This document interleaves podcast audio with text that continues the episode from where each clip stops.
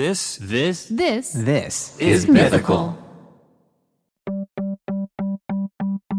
Welcome to Ear Biscuits. I'm Link. and I'm Rhett. It's time for another conversation with someone interesting from the internet. And that week, that week, that week, you know that You week. remember that week where we did that interesting person conversation? Yeah, well, I meant to say this week. Or but- that person. But it did happen that week. that interesting person this week. Is super popular Australian by way of South Africa vlogger Troye Sivan. That's right. Now, we caught up with Troye during our time in Orlando at Playlist Live. So um, we met, I think we met him in passing once before. Very briefly. I think at the Camp Takota premiere, he was there, and uh, Mamrie introduced us because they were friends uh, when their time when they spent time together in Australia. Right. But that, I digress. My point is, he sat down with us in the vestibule of our hotel room. It's really just sort of the front front part of the suite. I'm just making a point that like we weren't like The foyer. sc- schoolgirls having a slumber party in, in like our hotel room. We like had chairs and but it Yeah, it, pretty professional. but but st- but still pretty intimate. I you know, uh, first of all, it, it maybe it'll sound a little bit different to you, but I'm wondering if you can sense an added level of candor in this ear biscuit. Is that the, your way because of we were a- apologizing for the maybe the the low audio quality? I think it sounds pretty good. no? I'm not apologizing for anything. I'm saying to you, the listener, if you sense an added level of candor, it's because the conversation was happening in our living space. Okay, yeah. It wasn't, you know, this round table of dim lighting that we're sitting at now. right. And you might hear like here in the studio, but it's not, you know, in like our home. Right. And you might hear like the ice machine down the hall or maybe someone knocking and saying housekeeping. That's also because it was in a hotel room. But I don't think any of that happened. Neither of those things happened, but if you just happen to hear them maybe somewhere in the ether. I like to use the word ether. That was all that that was about. I'd like to use the the term uh, ice maker Okay. Uh, well, how about an icebreaker? or an ether maker. Um, Can we install an ether maker here? Mm, no, because In the it'll, studio? it'll kill you. It's poison, make you go to sleep. Okay, if you haven't seen Troye's content, here's some uh, context for you. He's an 18 year old. 18 year old. He's on. he's a, he's on roids. No. and uh, he's not on roids. I'm sorry. I'm having a lot of trouble. man. I'm having a lot of trouble today. You're I- hurting. it's okay. It's I'm going to be fine. Don't worry about me. I have not had a stroke as far as I know. He's There's a- 18 years old. There's a certain point when we're doing this that I have uh, the realization that the person we're talking about is listening, and that's one of those moments. Like Troye himself is listening to this ear biscuit, and you know, you just said he was on roids. we, we never listen. I never claimed to be a professional. That's not why I'm doing this. Sorry, I Troye. never Thanks said for I, listening. I'm not trying to win some award for this show. Okay. Okay, Sorry. so what Rhett's trying to say is Troye has amassed a huge YouTube fan base. I'm talking almost 2 million subscribers, 73 million views and arguably just one year as a vlogger. I get the shivers quite a lot, and um, I was just wondering, what the f are the shivers? I mean, they happen mostly after I pee, but you know what? I'm actually going to Google this phenomenon. I get shake, shake when I wee wee. Hmm.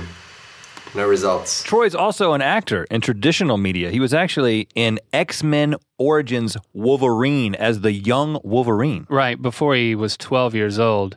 I, I uh, honestly haven't seen that. Oh, I have. I don't remember Troye. I just because you know I didn't I didn't know him at the time. But now I'm going to watch it and I'm going to watch it for Troye. He looks a lot like a young Hugh Jackman. The more I think about it, maybe that's why he got the part. That and he's an amazing actor. And his skeleton is made out of uh, what is the stuff that made out of? Adamant, adamant, adamantium. I don't know. I'm going to get in trouble now. Adamantanium? No. Oh, gosh. I think I might have been right on that one. It's not titanium. That's all I know. right. It's, it, it starts with an atom. Uh, so he's, I haven't seen the movies. Why are you asking me? Well, but he's been he's been in that movie, and he's also the star of South Africa's box office topping film series Spud, which, as he describes to us, is kind of like the Harry Potter. But just for South Africa, but it's huge in South Africa. He's the lead. He is Spud, It's a big deal. and the uh, the third in that trilogy is coming out uh, this coming December.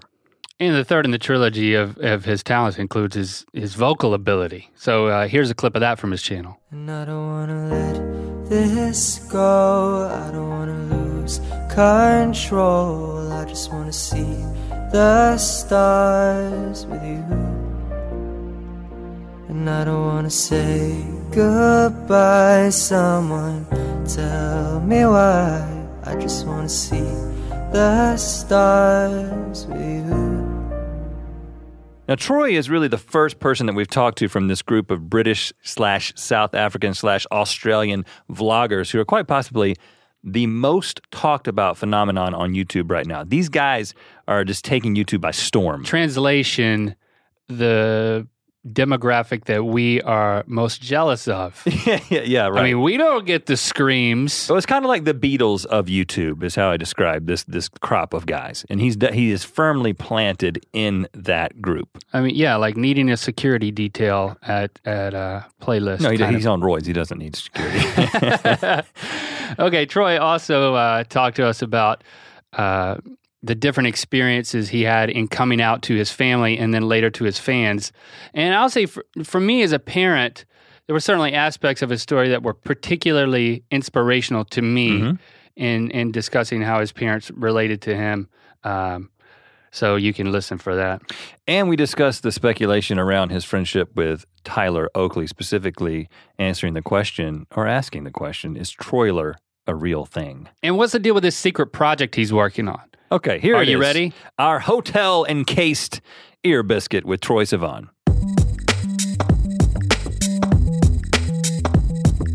Um, I think Stevie either gave you or started to give you like the rundown on, on what we do or whatever. I've had a bit of a rundown from Tyler okay. and Grace. Okay. And apparently you guys like asked like hard hitting. really? I about myself when I, and I was so scared. no, but I, yeah, I'm prepared for it now. I meant, I thought this was gonna be like, woo, like you know, just like a normal kids show or something. But nope. Like just have Apparently fun and just shoot the breeze kind of a thing? yeah, kind of like what I did on the main stage. Just yeah, but no, I, I'm excited for it. I don't think that anything else exists like this on online, so I'm excited about it. Well, I'm, I'm glad you think that. Uh, that might be true. I well, mean, no, because it's cool. Yeah, because with YouTube, we're very in control of what we share. You know what I mean? very edited. So it's very, very edited, and the like the image that we put out to everyone is is what we want.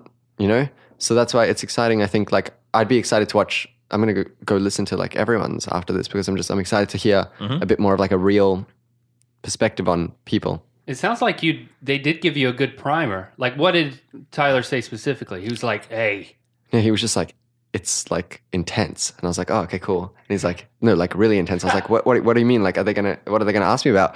He's like, I don't know, just like intense stuff. I was like, okay, cool. So that's it. Like, It's gonna get intense, Yeah, man. it's literally that's the word that I've been hearing. So I can't promise that it won't it won't get intense at some point. But Right. I'm not. We're not going to start with intense. I, I That's want- fine. Yeah, 'cause we're- I want to start with the pee shivers video. Right. That's because I, I've got an answer for you. I mean, in, in in the video, Mm-hmm. Does it happen well, to uh, you? what what was the name of that video?" I get the shivers when I pee. I think. pretty Yeah. simple. I, I'm get- I'm a huge fan of using whatever title I want. Just you know, I, I think a lot of what I do on YouTube is trying to get as many people to watch what I do as possible, Sure. and then like try and impress them in the, like the three minutes that I have, and you know, so whatever it takes to get them to originally click, I'm like all for it. But then once they're watching, I'm like, hey, I'm, I'm doing something that hopefully you might like. But But you it's just- did you did talk about getting the shivers when you pee. yeah. And you Well, did you kinda, dem- you demonstrated you it. illustrated Right. it. Yeah. No. Yeah. I, it happens to me all the time. And I, I said to my, I thought I was like making this hella relatable video, and I spoke to like all of my family members. and It had never happened to any of them, so I was really nervous to put up that video. Have you guys ever got the shivers when you pee? Of course, Okay, good. Oh yeah. I, think look- it's a relatively common thing. I desire it. You're like disappointed when you pee and you don't get the shivers. Yeah. I'm I'm I'm like, how can I induce this Well, I know? I know how you can induce it. How? Okay, so I did a little research for you because you said you wanted some scientific advice, and Yeah. I, I I specialize in scientific advice. Right. And, No, he- uh, he- Especially in doesn't. pee shivers, you yeah, specialize exactly, in. yeah. When it comes to like bladder related things, so um, it happens usually when you have a really full bladder Okay. and you are standing up. Okay, those two things are usually uh, a factor, and it's because when you pee, your your blood pressure changes, and your nervous system has this response to it. I don't know exactly what happens with your nerv- nervous system to basically uh, account for the fact that your blood pressure is going down. I guess because your bladder is emptying, Right. and it causes this response that sometimes results in it's almost like an overstimulation thing where all of a sudden you are shivering.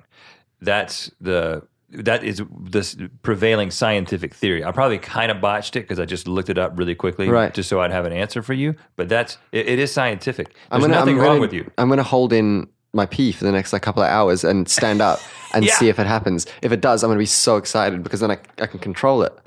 for me, Right. it's always been this like mystical thing that happens every now and then, but not really, not really all the time. And it doesn't happen uh, when, you're sitting down. seated and peeing, Yeah. is what I've been told And I and also experienced. but what? Yeah, I sometimes sit down to pee. I'm not going to lie. Well, from what I've heard, you sit down to pee quite a bit, which I, I heard Really? about that, and I I questioned it. I mean, it's your prerogative. It's your house. It's your pee.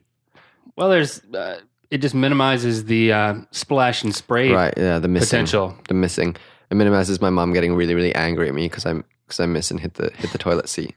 Oh, you said mist. I thought you were saying misting, like you pee in a mist. Which Because that is a problem. you do you do do need to see a doctor. I'm gonna make a video that about is the that. case. Is that relatable? Does that happen to everyone? I Right. pee in a mist. That's normal, right? That's your that's the video title. Yeah, That's the title. So you're in the in the comments below the video. You didn't see a lot of your audience relating to the shivers when No, peeing? no, I did. I did. I saw. Um, I was just genuinely interested. I wasn't sure if it just happened to boys, if it happened to girls. Did you find that out? That's something that I'm It- quite it- interested It does in. not happen to women in, Unless they eh, eh, stand while peeing. nearly as much because they they don't because they typically sit down, right? And they also Wow. their bladders are uh, smaller uh, than men's on average. So, yeah, it doesn't happen. The, I- the factors I'm are not so in place. interested. And and I and I would assume. Uh, do, you, do you know the demographic breakdown of your audience, like Yeah. girls to, to Yeah. guys? What, what is it? It's like a solid 80 20 or 90 10. I can't remember. It's one of the two. Right. So you've got these girls who are watching, so they're like, we can't, we can't relate Right, to yeah. that. That doesn't happen. Maybe to that us. video was a flop and I didn't even realize. Yeah. Well, you got to take that into account next time. right. Yeah. Hmm. Interesting.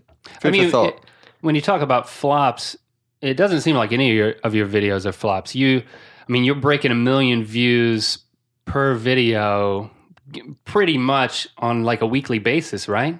Yeah, it's it's starting to get up there. Yeah, That's and um, it's crazy. Like I didn't ever expect for that to happen. I posted singing videos for ages before I ever posted my first vlog, and I literally never ever looked at the view count. Like it was just something.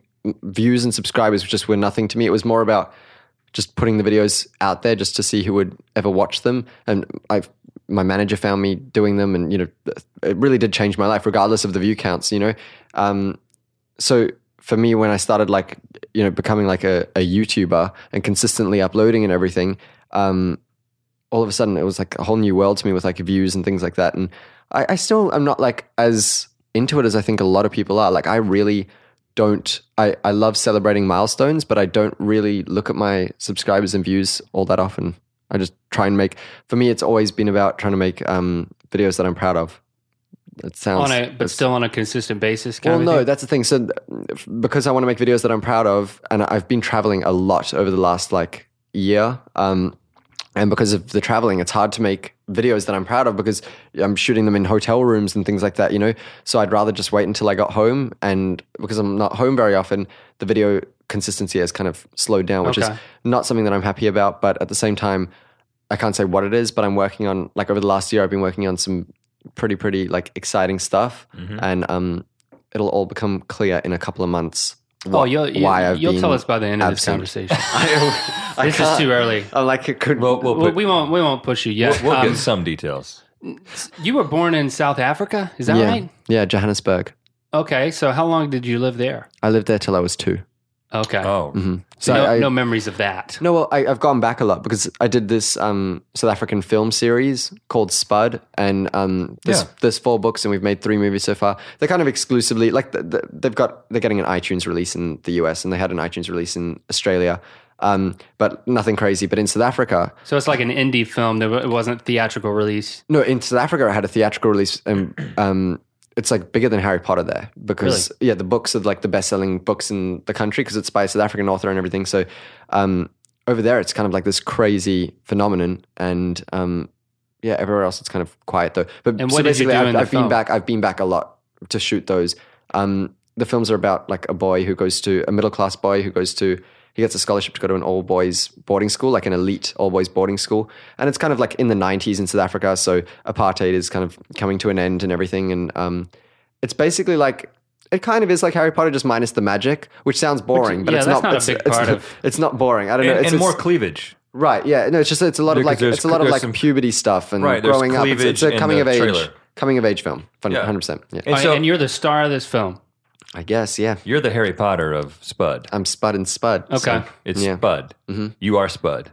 And is it John Cleese in it? yeah. John Cleese is in it. Yeah. I mean, cool th- this is this is a this is a big deal. He's so awesome. Um, and you, when when did you start doing that? How old were you when you did the first Spud? I think I was like 15, maybe 14, 15. Okay, so this was I would assume that the success of Spud worldwide has been helped by your ascent Well, yeah, it's, it's just kind of a. have only been doing YouTube for a year. So when Spud 2 came out uh, in South Africa, Spud 3 is coming out this year.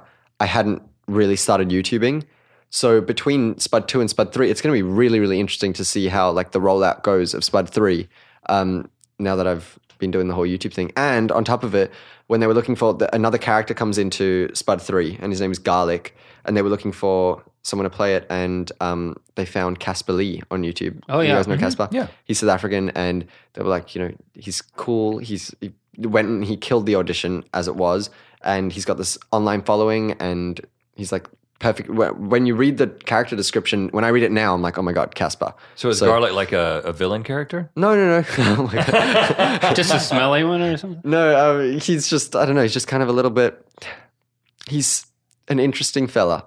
And so Casper played him, yeah, perfectly. I love Casper to death. Yeah, Yeah. And uh, and you guys have collaborated. Yeah, we've collaborated. He's honestly like, he's honestly one of my favorite YouTube. Like, I love, love, love Casper. And spending those couple of weeks together in South Africa shooting the movie, and then like, that's one of the coolest things that I think about having YouTube friends is, is that like Casper and I, over the last like year that we've known each other, have hung out in like Florida, LA, London, Cape Town, Johannesburg, like just crazy, crazy, crazy stuff. And to like have these life experiences with people is really, really, really awesome. And also, I think what I started to realize a little while ago because of, because I've been traveling so much is um, that even if I was to have like really, really strong relationships back home, which I kind of do, even those would be long distance relationships. So to have people who are always like meeting you in these places, like to have YouTube friends, is something that I really, really am starting to cherish because like. You know, you're not really going to see anyone who lives consistently in one place because you're not consistently in one place. But if you're all kind of like meeting up all over the world, it's It like works a out. huge, yeah, it, it works out. Okay, so at the age of two, where did you move? to Perth in Australia, Western Australia. And that's still kind of home base for you? Like Yeah, parents so- live there type thing? The whole family lives there. Okay. Um, yeah. Siblings? yeah, I'm one of four. Um, got an older brother, then it's me, younger sister, younger brother. Mhm. And um, What took you to? What took your parents to Australia? Um, I think it was mostly the crime in South Africa. Um, South They Africa's- wanted more crime or?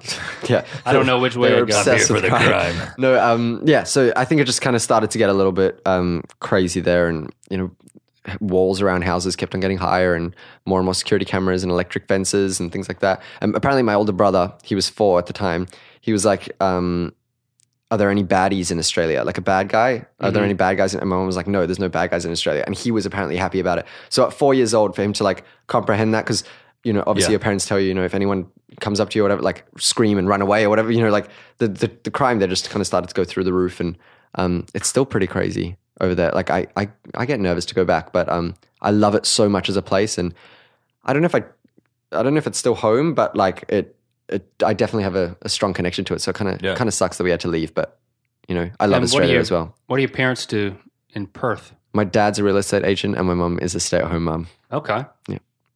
And you did the homeschool thing? For a little bit, yeah. I um I started to kind of travel and do worky stuff like um when I was about 14. That's when I did the, the Spud movies. I also did um X-Men Origins Wolverine.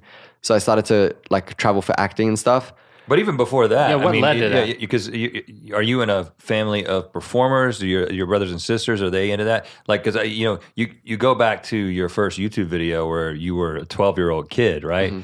You know, six years ago, um, and and I think your second or third video is like you're performing on a telethon of some kind, Right. So you were obviously already, and even your first video, you you could sing. You weren't a kid who was just like, I'm just gonna sing on YouTube. It's like, okay, you've been performing. So how did that start? I don't know. uh, Like, I'm I'm not really from a performing family. My mum was a model when she was younger, um, and she did like a couple of like stage plays along the way, but um, nothing crazy. I was just kind of ever since I was really little. We've got like home videos of me, you know, hiding behind my parents' curtains in their bedroom and like popping out and singing Spice Girls and stuff like that. Um, yeah, so I, I just have always, always, always sung. And then when I was about nine, I probably started doing like voice lessons and um, I, I, st- I kind of started doing like events and things. Like I was kind of a boy soprano that I started to even travel even when I was like 10. I did like some stuff in Sydney and Melbourne and performing at different like div- dinners and like events and things. Um, and then when YouTube came along, I I thought I'd I'd post on YouTube. And, And, yeah, wa- and was there any? Uh, oh, uh, Troye, you should. You know, your parents were like, oh, you, yeah, you, I don't know if you should do that, or it was just like, oh no, Not that's- really. that's I think, to be honest, I think my parents were like pretty ignorant about the um, risks of being online at like such a young age. Because we had some really like dodgy people approach us that we were just so like, you know, like I don't know. They said that they were someone that they weren't, and we, we were Right. just like, whoa, whoa, whoa. You know, back then, to like help out your career type yeah, thing. yeah, like a manager kind of vibe, and it just it did not end well at all. So, um, yeah, I think it just kind of is one of those things where we weren't really aware of all the risks and stuff, but um, we just started to see like positives right away. Like my first ever ever video, it's now deleted, and I, I wish I still had it, but I don't. Um, Lisa Levie, who's a YouTube singer, she Yeah. was she was featured on the front page of YouTube back when that was like a big deal Mm-hmm. for a, a song "An Angel," and um, I posted a video response of me singing like literally a 10 second, it was like a live webcam cover um, because I saw she was replying to comments right there and then. And I was like starstruck because she had a million views and I couldn't believe that she was like replying at that exact moment. So I, um, yeah, I posted that and she commented, she was the first person to comment. So right from the very, very beginning, there was like this, I like ran to my parents and there was like this positive energy around YouTube. So I think that even if they didn't really know what it was, we all was just like, we were all just dumbfounded that, you know, my video had like a thousand views in like two days or whatever it was. It was right. You saw a response yeah, straight away, straight away. I've I've never really not had a re- response. So um, yeah, yeah, it's always been a good thing. I think. Right, but it wasn't. I mean, you obviously didn't immediately become a YouTuber. I mean, you go back over those No, last, you know, those years, and you did a few videos a year. You Mm-hmm. know, you would sing something here or, or that kind of thing, or make a video here or there. But weren't you discovered by Mm-hmm. uh, like a casting agent or director on on YouTube? yeah. So I was a manager um in LA, but um he told me his name is Rod, and he's amazing. I'm still with him, but um he he's not a, a music manager really. So he saw me singing, and he was like, "Hey, have you ever tried acting before?" And I was like, "No, but I'm keen to give it a go."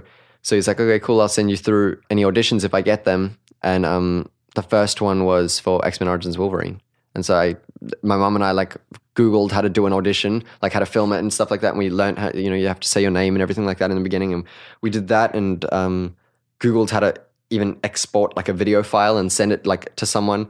And we did it all ourselves at home. So it was a video audition. Yeah, it was a- it was an on-tape You audition, didn't have to and- fly to LA or anything. no, no, like no. We emailed it, and um, yeah. Did you have to shave your head? nope.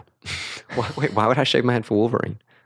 Uh, the X Men uh, dude, Wolverine? Wolverine has plenty of hair. He's You're like a talking hairy about dude. Magneto. uh, Professor Xavier. Professor Xavier. No, no, no, no. You Wolverine. weren't auditioning. You were, but you weren't auditioning for Wolverine's part. I was Young Wolverine. Baby Wolverine. Oh, he Hmm. had hair. Mm-mm. like on his head. Oh, yeah. not not like chest hair or anything. Got it. Yeah. And so I still don't your chest hair. first audition ever, you mm. got the part. Yeah. Like, how many rounds of auditions were there? Just one. Just one? Yeah. I mean, do crazy. you? Where is this audition tape? I Is still, it on your YouTube channel? I guess I should upload it. I still have it, I think. I think I've still got it. You should. You It's should probably in really, that. really bad quality, but That's, I, but that's perfect. yeah, I hope I still have that actually. Yeah, I mean, wow, that's yeah, nostalgic, man. Yeah, that would be crazy to watch back now. Well, Is it the type of thing that you felt like, wow, this is happening, or because it happened so seemingly effortlessly? I mean, you had to Google some stuff. Yeah. But I mean, that's just not how things happen. I don't even know how to do an audition, and now I'm I'm playing Wolverine. Right. No, well, that's the thing. I I think What I've, was your perspective? I've kind of got a fear that um one day things are going to stop working out because I've been so like impossibly lucky in my life. Like literally, this that kind of stuff doesn't happen to people, and it happens to me like all the time. And I'm just I'm really really really thankful that it does, but I don't I don't really get it. I don't I don't know why why it happens, but it does. I, I don't know. It's just been So what was the Everything works out. experience like once you got the part? I mean, did you So, know I didn't- that this this is crazy? I'm just this is going to be a crazy ride. I'm just going to enjoy it. Or were you like, oh, this is how it works? No, I- 100%. I was like a crazy ride, Okay. freaked out. My mom came to school and like picked me up from school to tell me and everything like that. And um, You're yeah, going to be an X Men. yeah. So it was yeah. Right from then, I, I was in Sydney. Like two weeks later, we shot my bit in Sydney at uh, uni- Fox Fox yeah Fox Studios, um, and And how, and how many days was that shoot for you? I think it was fourteen. Really? Okay. Yeah, so, and it was only like three scenes, so they take a long time to shoot. Um, Yeah. shoot the big budget movies. So, um, yeah, it was cool. There was night shoots and things like that. It was my first time acting as well, so I I didn't know what I was doing at all. But um, we had a really really good director, and he was South African, so it kind of reminded me of my dad. And like he called me like Troiki and Boiki, which is like a very South African dad kind of thing to do. Uh-huh. And um, yeah, it just made me feel super super comfortable and um, yeah, it was it was like a really really really good experience. I loved every second of it. And then w- uh, once I once I had done that, my voice started to break, and I kind of like freaked out because that had been my life since I was like nine, and I, now I was thirteen, and my voice started to change, and I didn't recognize the voice that was coming out of my neck. So I um yeah, so I kind of I freaked out a little bit, but then acting was like a, a, a like 100% kept me busy for the next like few years while my voice was breaking. So that was a huge huge huge relief. I like discovered my my next thing that i wanted to do for a while. Because I, f- I feel like like even though it was only a couple of years singing from like ages 9 to 13 was like it was like a big deal to me i, I sung like all the time at you know, all different kinds of things so i felt like i had like given it a proper go and i i didn't need a break but like i kind of wanted to just you know give it a break and try mm-hmm. something else so acting was like it came in at the perfect perfect time But what was that? You know, when did you decide? And was there a decision that was like, you know what, I'm going to, I'm going to pursue this YouTube thing. Like I'm going to, Oh, I've got yeah. a strategy. And how did that start? And then what were the first videos like? Um, so basically, I I saw like the vlogging trend. St- well, I mean, obviously, vlogging had been around, and I I've been watching YouTubers since like 2007. So, um, I yeah, and I just I kind of always thought that I could do it if I wanted to, but I wasn't sure. Um, and I didn't really know like where to start or whatever. But um, I had a camera, and I got back from Spud two, and there was kind of like nothing really going on, and I was homeschooled already at that point, so I wasn't Yeah. at school, and I was just like, okay, well, what am I going to do with my time? So, um, yeah, I made an introduction video that was very, very like general in that it could have just been like, hi, you've been watching me sing on YouTube for a couple of years. Just thought I'd finally like introduce myself. Don't worry, I'm going to carry on posting singing videos. Nothing's going to change. Or it could have been like, hi, I'm Troye. This is, I'm about to start like this whole vlogging thing. And I posted it and then, um, everything was fine. And I, I made the next video, which was a challenge that I did with my friends or something like that. And um, I showed it to my parents, and they were like, "But wait, what's the point? Like, you're not you're not singing. I don't I don't Which understand what what challenge was it? it was. you remember? the salt and ice challenge. Salt and ice challenge. Yeah, And how does that work again? you put salt and ice in your hand and you clench it until it hurts. And then you sing, is what your parents were thinking. My parents, yeah, my parents were like, "What? Like, I don't understand. What, what are you doing? What's what's the point of this?"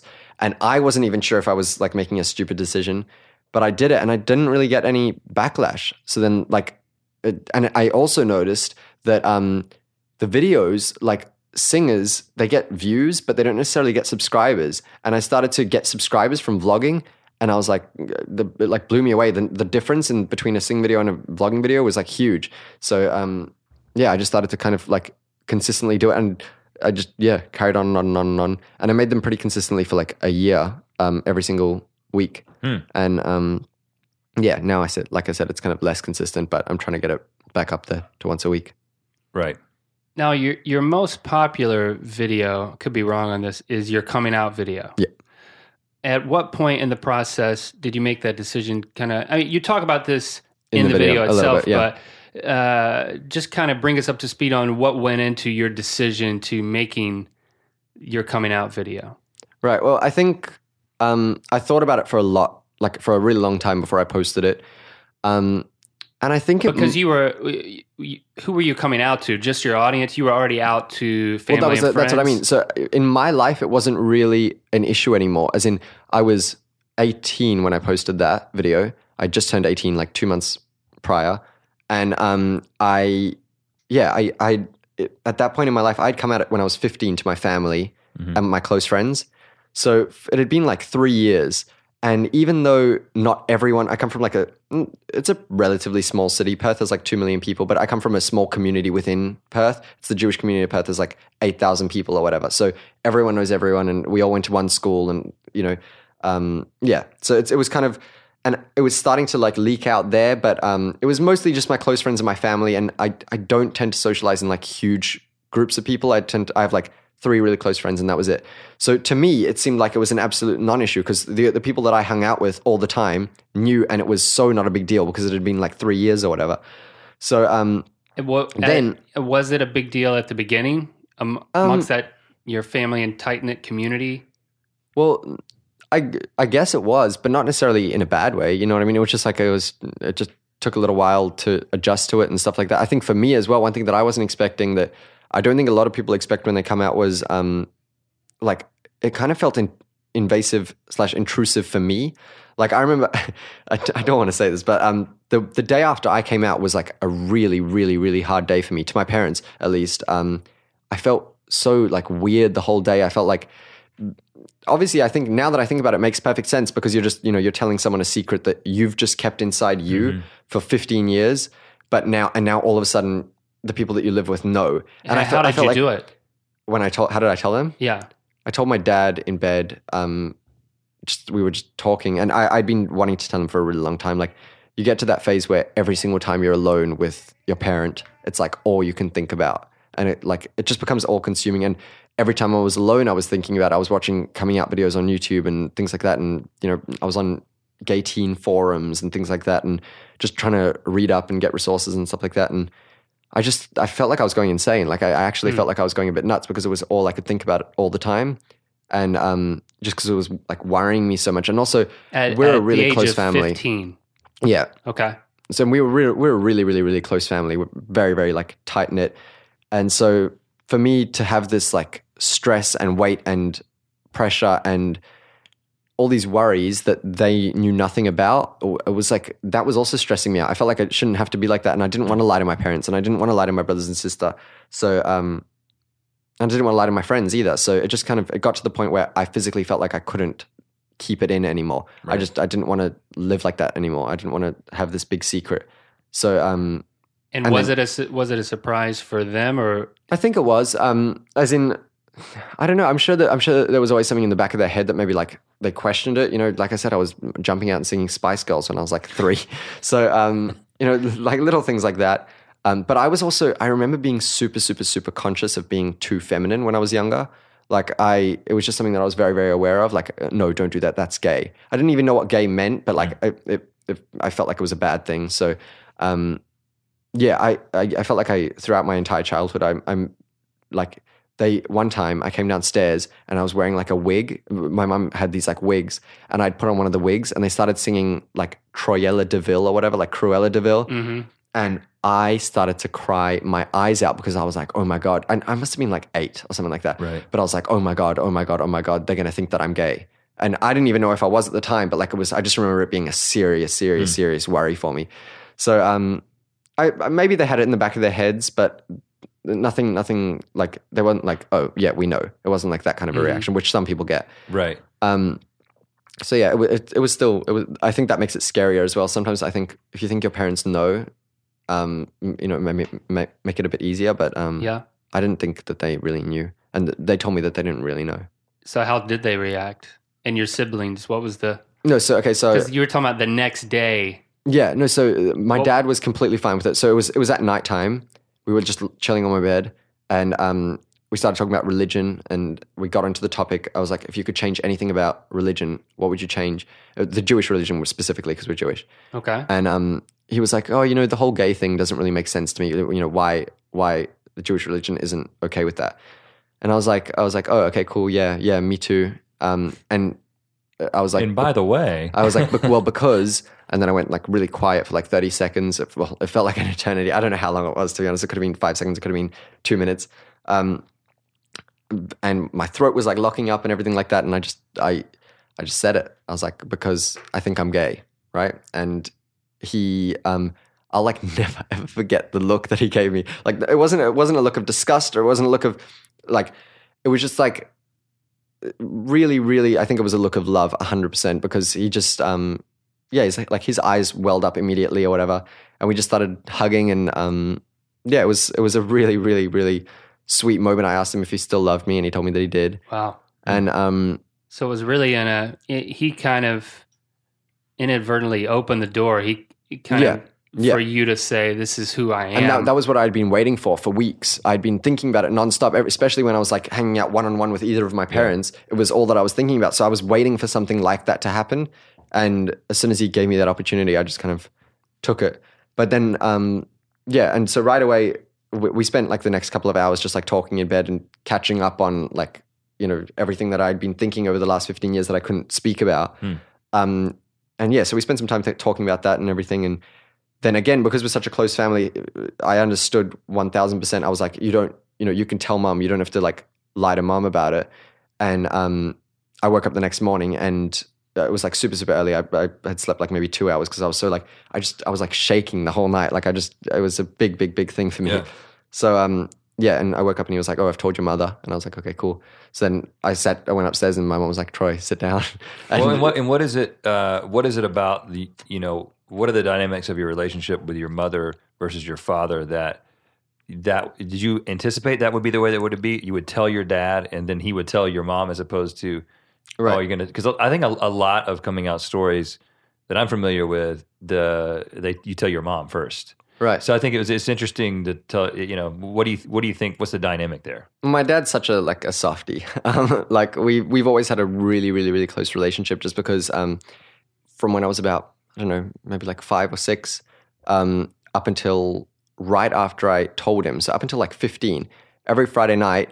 Um, my dad and I would sleep together, and we would like talk and everything like that before we went to bed, and then we go to sleep. So we used to have like pretty like deep conversations about life and everything. We used to go on walks as well and like talk about you know I don't know just life and bicycle rides and things like that. Um, so I like I can understand why I told my dad first, but not that doesn't discount any like it doesn't discount my relationship with my mom. As in, I think it was equally probable that I remember a few days before I was in the car with my mum and she was speaking about like a gay person in our community or something like that, and I was so so so close to telling her then, but I couldn't. I didn't have the the courage or whatever at that particular moment. I just wasn't ready. So um, yeah, I, I was fully prepared to come out to either of them or both if I if you know if I was going to tell both of them. But at the same time, I think my mum would have 100% been able to see my dad the next morning and see and be like, "Wait, what's up? Why are you acting weird?" And I'm sure that you know then he would have told her. Right. Well, I think is a you know it's a testimony to you know your dad and I guess both of your parents' approach to being you know it, that's just not the type of conversation that you can have just out of the blue, just coming out. You know, first you said we were having a conversation about the parts of Jew, the Jewish religion that we would change. It's like, well, that I didn't say it, but I was like, that's an interesting topic of conversation with your 15 year old son. You know, I think it's a testimony of your relationship that you've had w- those conversations on a weekly basis your Yeah. whole life. And as a father myself, it's inspiring to hear that. To, you know, you're laying this groundwork of conversations with. It's not just a child or my son or daughter. It's another human being that 100%. It takes a lot of work to have those type of conversations but Yeah. then when you have to have the the the awkward or the tough or the really weighty conversation you've at least laid the groundwork for it to happen Mm-hmm. and and you know he opened the door for that to be a safe place for you Right. Well, I maintain that those Friday nights were they existed solely for me to eventually come out. Like, as in, obviously, I didn't know it at the time when I was like, oh, "Wait, can I sleep with you?" Because like, I don't know what happened. Maybe my parents had had like a fight or something like that the first time that we ever did it, and my dad and I got I got to sleep with my dad that night. But um, yeah, some something happened, and and then I was like, "Wait, it's Friday night. Can we sleep together again?" Because we had like obviously had some cool conversation or something. So um, yeah, I I don't know. I think that and then, right afterwards, well, obviously I was 15 at that point. So right after I'd come out, like it carried on for maybe like another three or four weeks, and then I was I just slept by myself, and it just kind of like Right, it stopped like happening. it served its I think I think yeah, I think that's what it, whether its purpose was, and it served that purpose, and then it was it was done. So I, I agree though that was 100 percent the groundwork that like that set me up to be so okay with with everything and okay with my parents. Yeah, and so, so you you came out to your family and, and friends, and so you would you got to a point where that was just part of the conversation. That was Well, he was you having the. You, we stopped the the story when you were talking about telling your mom the Right, yeah. Your mom was like, "Sit down." Oh yeah, No, so so yeah, so my mom was sitting down on the couch and she was like, "Come, like sit with me. Let's let's talk." Um, because my dad was standing there. And he's like, "Troye, I told your mom," and she's like, "Come, sit down." And I, at that point, again, my heart started racing and everything like that. And she was completely, completely okay with it. Like, hugged me, and um, I don't remember her crying or me crying or anything like that. It was it was like pretty relaxed. Um, and yeah, we just kind of spoke about it, and um, she was like to me, "So you, you don't feel like you want to be a girl, right?" And I was like, no, no, no, I don't. Like, she, didn't, I don't know. I, I think that was probably a sensible question to ask as well, because I think that, um, like, for example, I came out, the first time I ever, ever came out was to my best friend, and I came out as bisexual because I feel like it was like less a big of a deal, Yeah. you know, Okay. than, than coming out as gay. So, you know, I think my mom was just like covering her bases, making sure, you know, are you transgender? You know, like what's, what's going on? Well, there's medical costs associated with that. Ultimately, that as a parent, maybe you'd have to start budgeting for. Right, Right. exactly. it's not like braces. No. Um, so yeah, I think you know, I think she was just kind of like, it was straight away. It was all about me, and um, my dad kept using the word a toolbox. He wanted to give me the toolbox to cope with everything that comes with being LGBT or being gay, um, and he just wanted to make sure that you know I had someone to speak to. So Im- immediately within like within like a week or whatever, we went and um, my dad's therapist. We went and we spoke to my dad's therapist, me, my mom, and my dad, and we had like a session, like a group session. Um, and then I carried on going for a few weeks afterwards, just like alone to just like I guess get out all of the issues that I previously hadn't been able to speak about, or you know, still maybe didn't feel comfortable talking to my parents or my friends about, maybe you know things like that. Um, and that was really really helpful. So and now I still have that therapist's number in my phone, and my dad's always said to me, you know, if ever ever ever you need to give her a call or you want me to give her a call, just let me know, and you know we can we can sort it out. So things like that. It was all about making sure that I was okay and had the like the tools to to deal with whatever was going to come because of this. You know what I mean? Right. And so uh, a few years pass, and of course, then your YouTube career becomes what it has become. Mhm. And so, did you feel? You, you obviously you didn't start by saying, "Okay, hey, I'm Troye and I'm gay." No, yeah, Y- You you decided at some point, okay, well, I'm going to come out to my audience. yeah. Uh, was that because you felt a sense of responsibility, or it was like, well, I kind of feel like I've developed this relationship with this audience, and it's Yeah. time to sort of lay it all out there?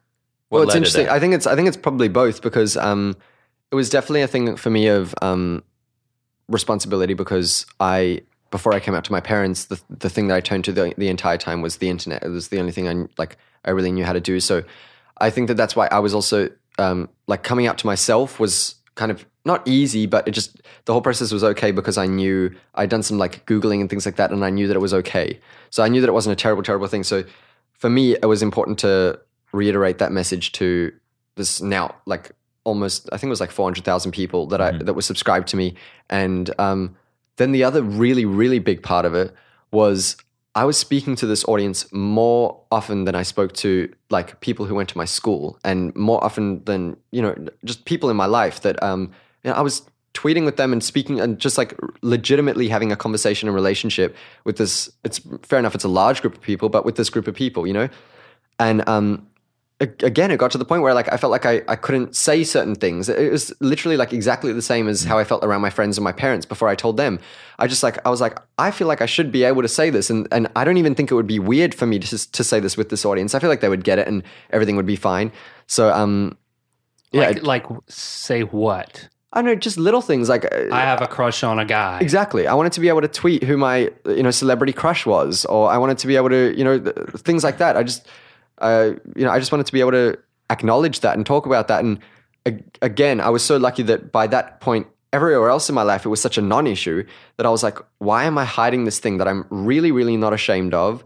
That could help a whole bunch of people, like it helped me a few years ago. Like I can't forget how much the internet. I need to, you know, I felt a responsibility to like be that for someone else, you know. yeah. And um, yeah, I, and I even something like um, before I told the internet, I, I got the advice of a few people, and one of the first people was Tyler Oakley. I spoke to him on Skype, and I was, you know, it was like my first time speaking to him, and um, it was just on chat because I was too nervous to like do a video call or whatever. But um, yeah, and I, I came out to him, and I was like, and I'm thinking about coming out to my audience, you know, and he just he also kind of gave me advice and everything like that, and um, I just I really I just felt like it was it was time, and it felt odd to not be out to them. I don't know. It just it got to that point, and I think once it gets to that point, that's when that's when you know that you're getting close to to doing it. And then on top of that, it, um, I think I think it's also made like real life easier because I haven't had to come out to someone in a really really long time in person because a lot of the people that I meet have seen my YouTube videos and Right. things like that. So for me, it's a big relief in real life. Like I, I still get really really really nervous if I'm with someone who doesn't know and they start like talking to me about girls or something like that. I'm gonna, I like freak out because I haven't act I haven't had to actually like had that awkward moment Right. of saying to someone "Oh, I'm gay actually like You're like, here's my YouTube channel. yeah I, I, I send them I'm like Go subscribe to Troye my, Sivan most, 18 my most popular video. You like pull it up on your phone we'll, we'll right there. later. yeah just Just, just, just watch this. I'll I'll, I'll, I'll, I'll be back in like here. I'll be back like a minute Or no, Um, I'll just hold my phone and you can just watch my coming out video. That is Well, yeah. your most popular video, yeah it's right? my most viewed video Well, yeah. and speaking of that, it's like you know, like you said, you, it's it's so helpful for people to be able to see the, your YouTube presence in this particular YouTube video. Y- y- You had the the there's an interesting thing. There's a lot of different dynamics here. I mean, one of them is that you get to craft your coming out story mm-hmm. and edit it that was weird and and and put it out there. Having made it, is there something that you would change about it? You know, I'm, I'm certain you have an ongoing dialogue with your Mm-hmm. audience about it, but you know, that video, that's the video people go back to, to to, you know, to be like, oh, he's gay, and here's the, here's his story. Any would any would you change anything? No, I'm I'm proud of that video. I think that um I think for me there was a lot of time like one of the biggest things before I was before I did it was why am I doing that? You know, like why do I feel the responsibility to tell people about you know who I'm attracted to on the internet? Like why am I telling strangers this information? This is bizarre. But then I reminded myself of, you know, the other things of think about how much, you know, this helped you when you were 15 and also you know, you want to be able to like have an open dialogue with people so you need to like kind of make this first tough step kind of. Um so yeah, I think that I don't think I'd change anything about that video. I think that I emphasized that it wasn't um, everything about me, and that's something that I'm kind of also happy that I did is that I built the relationship with my audience um, prior to to coming out. So my my relationship with my audience is not based off of me being gay, and I didn't build my audience based off of me being gay. You know, I- it's, it's I don't run an LGBT channel. You know what I mean? I'm an LGBT person who who makes YouTube videos that Right. people you know that people hopefully enjoy. So um, yeah, and I'm I'm I'm proud of all of that. So I think I don't think I changed anything about that video. What changed after releasing the video for you? I mean, did it change the complexion of your channel? I mean, you just kind of described what you were and Mm. what you weren't, how you saw it. I Did anything change? Yeah, something's changed. As in now, I can do a skit again about my celebrity crush. I can do, you know, I can talk about that in a video. I can talk about a cute boy in a video and not have to worry about it. And um, I can tweet whatever I want. And um, I just, I honestly feel like I'm not hiding anything from the internet, which I don't know if that's a bad thing or a good thing. But um, I'm, I'm very much, you know, what you see is what you get kind of thing. Maybe I'm a bit more chill, like we discussed before. Um, you know, when I'm not on camera, but pretty much you know, they get me in a really like deep and honest way. They just they get me kind of. Yeah. And I, you know, watching vloggers and the most successful ones, I think there there has to be that connection. I mean, you you there has to be that authenticity that I'm not I'm not sure I'm editing myself, Yeah. but it's still me. There is that connection. You can't keep back who you are.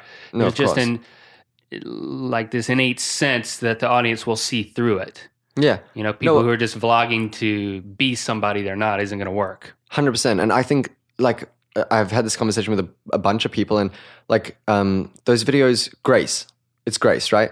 Yeah. When she posts those videos of her, like where she's had like a big night out before and she's like in bed or whatever, and you know that she's either sick or she's had a big night out, but she's just kind of like chilled in her bed making a video. Those are like my favorite videos because it just makes her so like real and human. If she was like on every single day, I would. I think that I don't know. I just don't think her relationship with her audience would be as strong as it is. Um, so things like that, you know, I, I'm.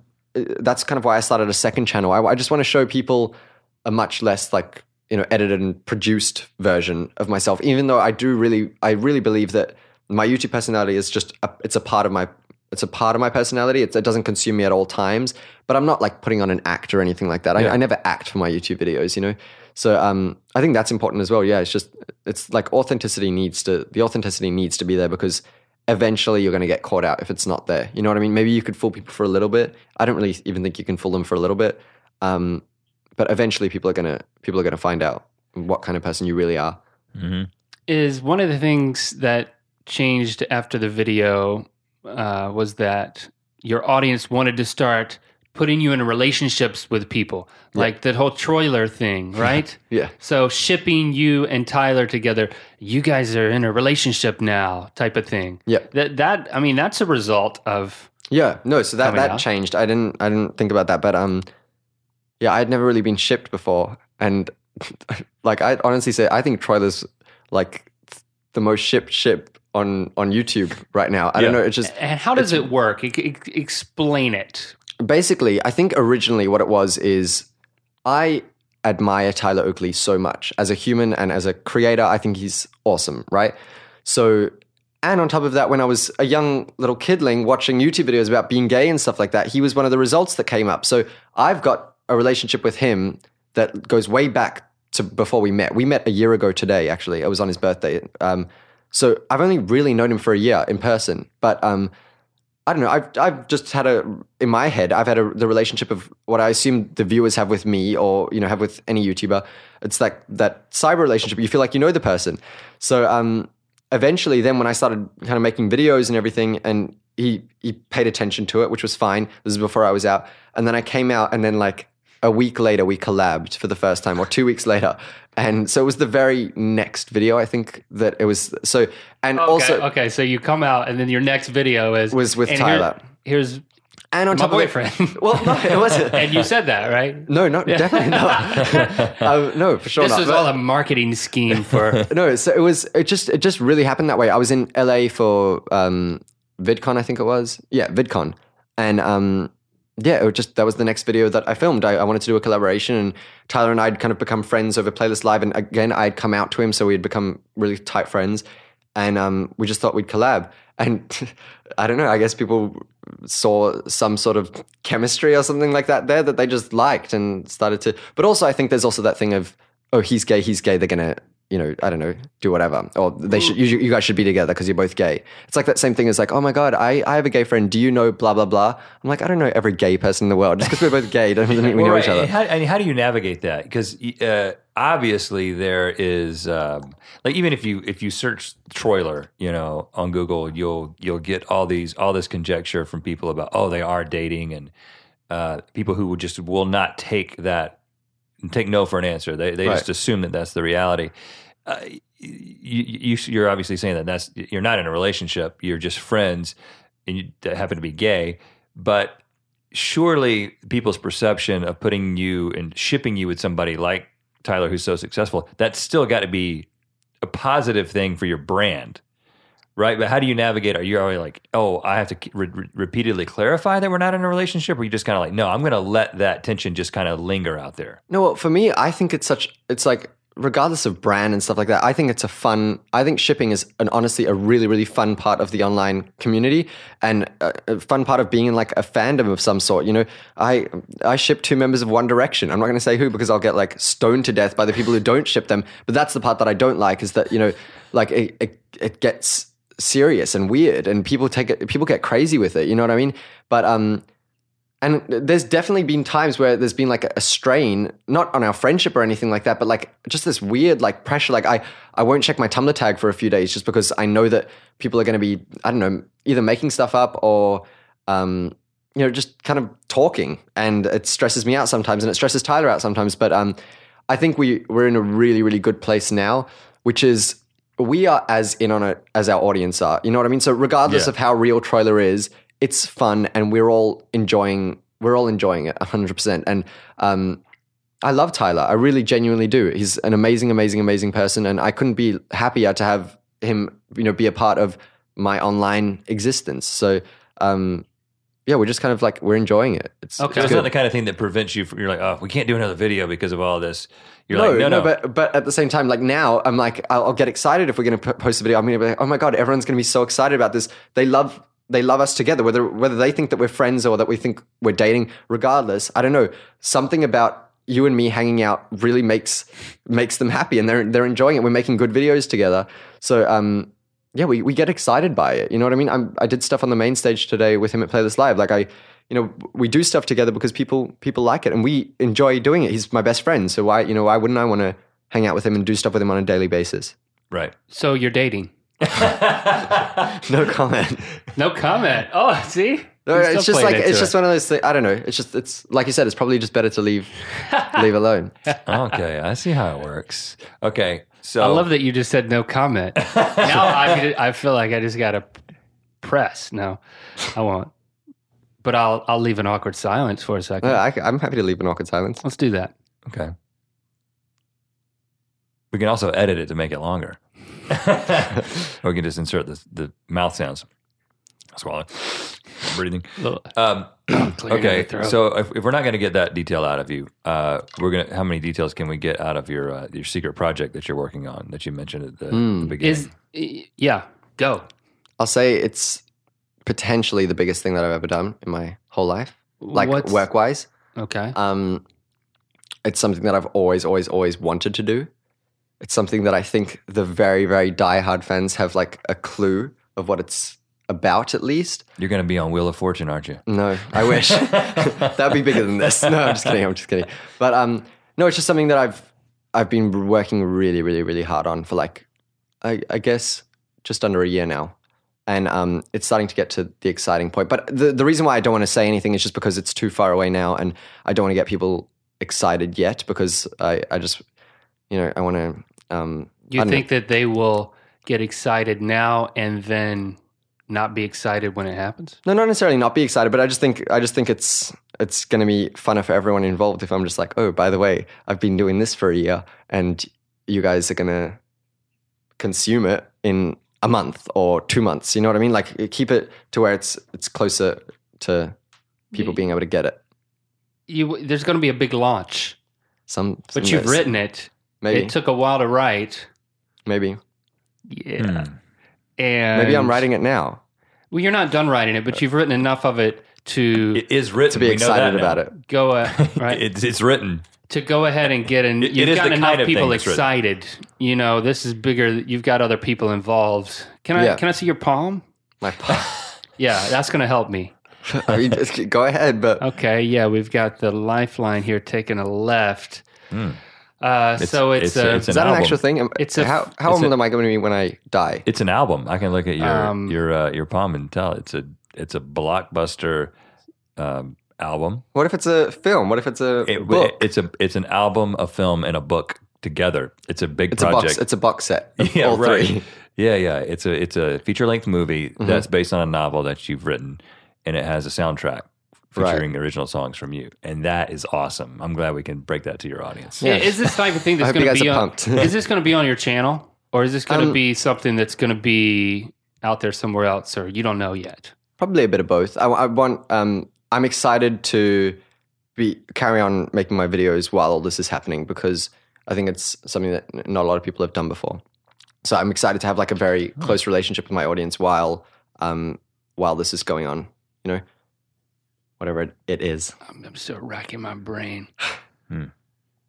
Okay, I mean because you A lot of got the whole, done it before. you know, you've got the proven acting chops, you've got the, you know, the vocal chops, and you're in a blockbuster, you know, relationship.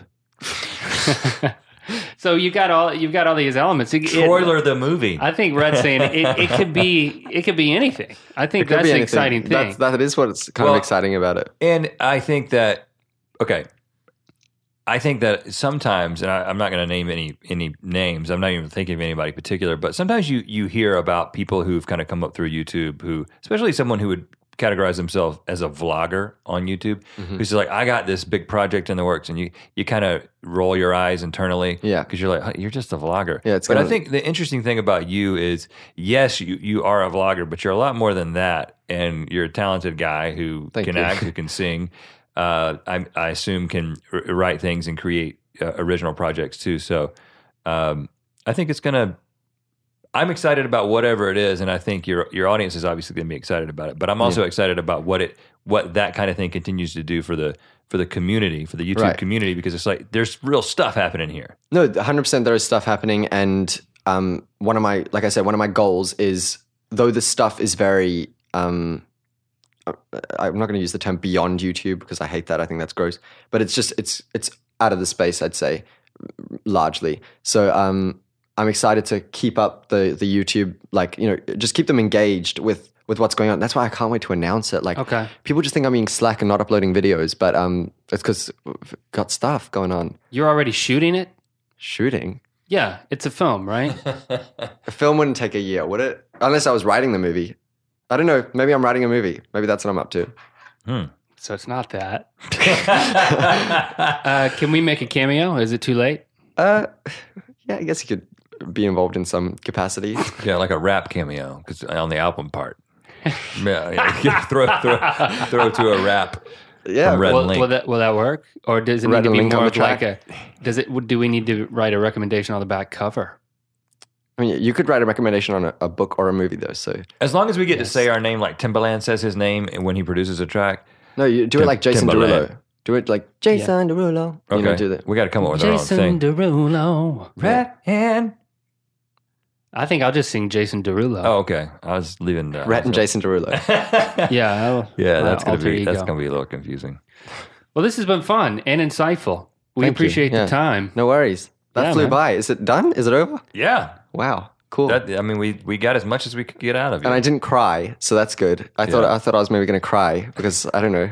We it's going to be intense. we can do that in post. Any anytime anytime anyone asks me about it, I'm gonna be like, guys, it is so intense. You have no idea how intense that interview is. We're gonna put the uh, the voice crack filter on your voice in the, in the middle parts.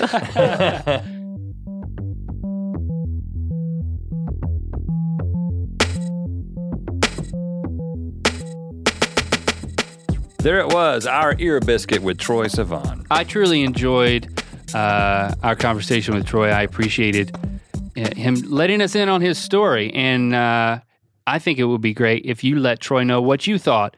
Uh, tell him thanks for being on the show. Tweet at him, twitter.com slash Troye Sivan. That's Troy with an E, S I V A N. Troy, uh, an e at the at the end. Yeah, T R O Y E S I V I mean, I don't know where else it would go, but I'm just letting you know it's at Yeah. the end. And add hashtag ear biscuits uh, so we can see that conversation too. Let For- him know what you thought. Yeah, first time we've uh, we've resorted to palm reading on an ear biscuit, which makes me think maybe we should do that every week. Because you thought it went that well. Uh, yeah, I mean, I think we might have a natural talent. What are you looking at when you look at a palm? How are you reading it?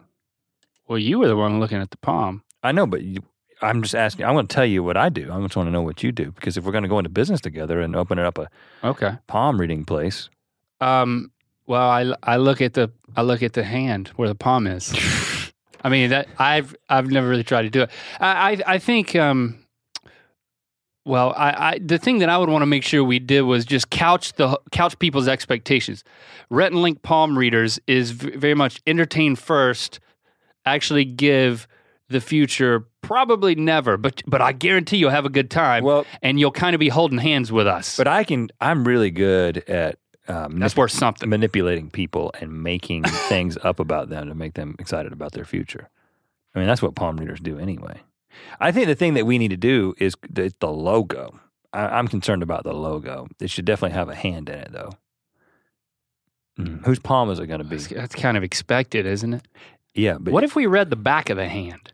Like Oh, what do you back call of the hand readers. what do you call? Is there a short name for back of the hand? the unpalm reader. Mm, The altar palm reader. I think it's backhand. Backhand readers. the backhanders. Back the backhanders. They're, they're going to think they're going to come in and get slapped. slapped. We can offer that for a fee. Okay.